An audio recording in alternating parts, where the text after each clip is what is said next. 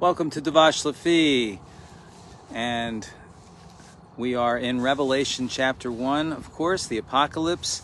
Temple imagery this week begins the area of the uh, Torah where we talk about the Mishkan, the tabernacle, the sanctuary, the tabernacle of God, the uh, dwelling place for God. God spends a lot of time giving Moses instructions on the tabernacle, and beginning with Uh, Exodus uh, chapter twenty, let's see, four, twenty-five, uh, and and there's actually a couple chapters in this week's parsha, and then later on in Exodus, a lot of time spending on the the items, the details of the constructing a place where he could dwell, where he would dwell among us. Uh, interestingly enough, more t more spent time spent on that than on than scripture that's spent on the creation itself of the universe. So very important part. And there's tab there's temple imagery, even though that's the Mishkan, the tabernacle, same idea, temple, tabernacle, Mishkan, and later uh, Beit HaMikdash or temple. And this temple or tabernacle imagery is used in right here by John. So again, as I said, very Old Testament work. It says, then I turned to see the voice that was speaking to me in verse twelve, and I saw seven golden menorot, lampstands. He's not talking about flashlights. He's not talking about uh, table lamps. He's talking about menorahs, uh, lampstands in the temple or tabernacle. And these are, uh, and in the midst of them is one like the Son of Man. He sees the Messiah. Yeshua is there. And so here is Messiah, who is clothed with the robe and the belt around his chest, and his hair and head white like wool, white like snow, his eyes a flame of fire, those piercing eyes, his feet like polished bronze, refined in the furnace. His voice was like the roar of rushing waters. You know, the waterfalls. We have so many gorgeous waterfalls in Tennessee. I only seen a few of them, been to a few of them and in a few of them, and I'd like to get to more, I hope, this summer. Hope maybe we could take, I'd love to take some others, like a group, you know, congregational trips uh, to them. Always wish we can do that, more, more of those. Uh, Ezekiel forty-three verse two says, and behold, the glory of the God of Israel was coming from the east. His voice was like the sound of many waters. So here John is echoing what Ezekiel says of God's voice, the sound of many waters, rushing waters, powerful. The earth was radiant with his glory, it says, Ezekiel says. And John uh, goes on and says, and having in his right hand seven stars. Seven stars in verse sixteen. In his right hand he held seven stars, and these stars uh, I believe are the shepherds of the flocks, the shepherds of these seven congregations, uh, and his picture of he how he holds the roim, the roim, the shepherds, the the pastors, the, the congregational leaders in his hands. Uh, and we'll go into this more. Actually, there's three three possible interpretations of what these these could mean, but that's my I, my take and others' takes on it, a few other scholars that I respect highly. He has sovereign control over the assemblies. They're in his hand.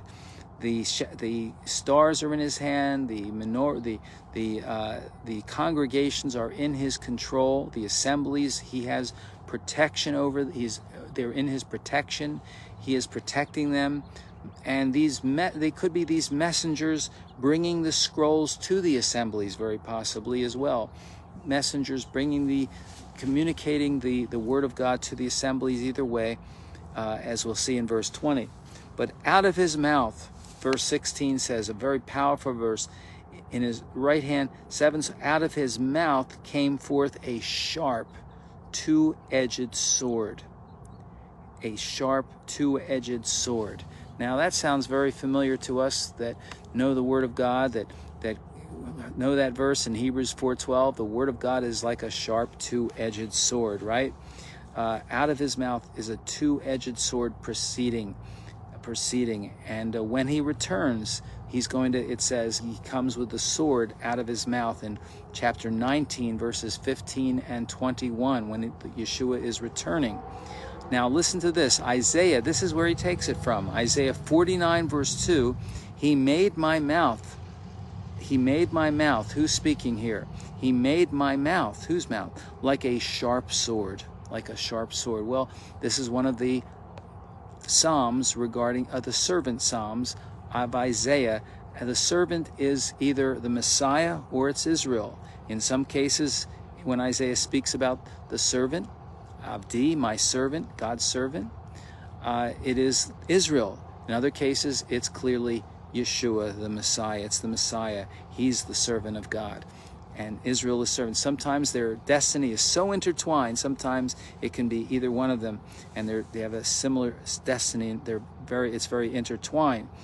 Now, Hebrews four twelve, then, for the word of God is alive and powerful, living and active, alive and powerful, sharper and sharper than any two-edged sword, piercing right through to a separation, the dividing asunder, separation of soul and spirit, and uh, joints and marrow, right to the heart of the bone. Wow, the joints and marrow.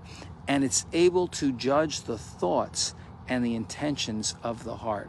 That's what God's word. There's nothing else on this planet that can do that but the word of God. Think about it. No other book, no other piece of literature, no other, nothing else that anyone communicates. Only the word of God, the sword of the Spirit, which is the word of God. Ephesians six seventeen says, only the word of God is can do that.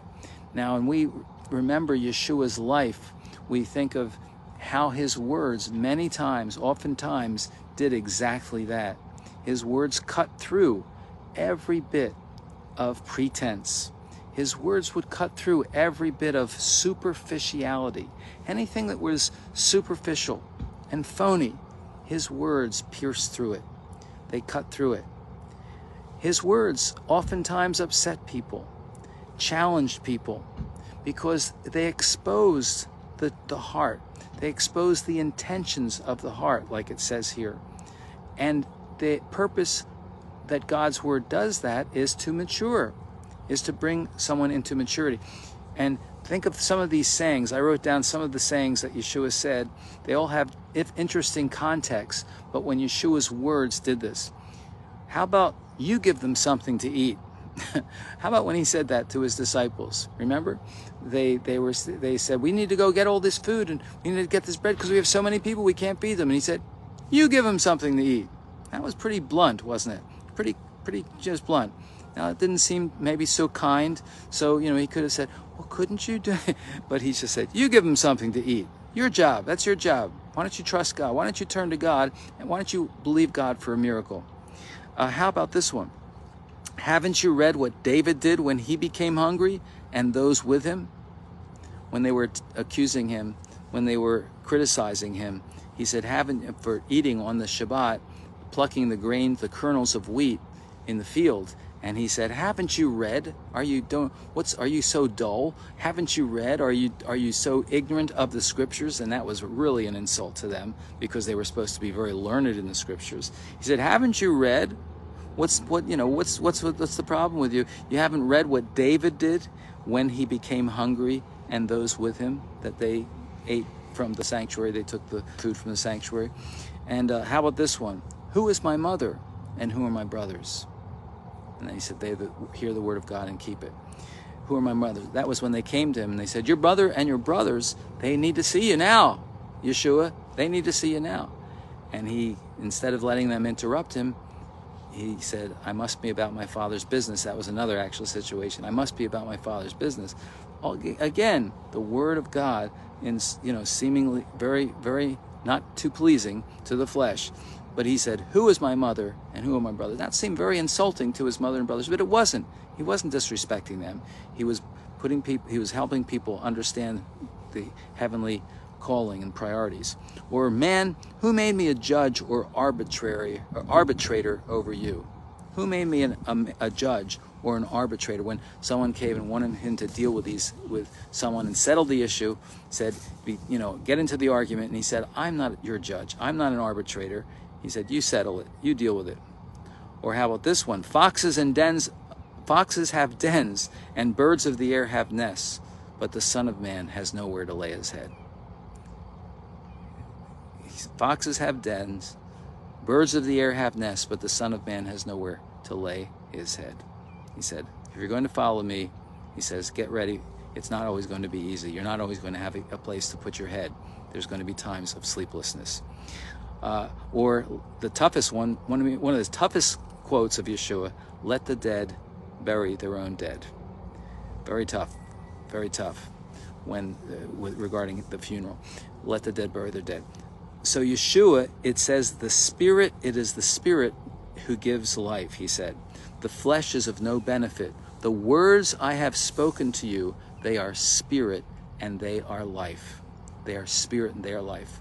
The intention and the aim of the Word of God through the Holy Spirit is to bring us life.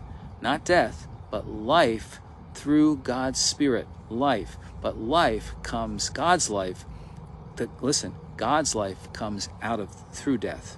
God's life only comes, it's resurrection life. We have to come through death to come into God's life. So it must bring me into my death, death to self, the loss of my life. If I lose my life, I will find it. And that's what the Word of God does. It's sharper than a two-edged sword. Ouch, it hurts, but oh, how beautiful.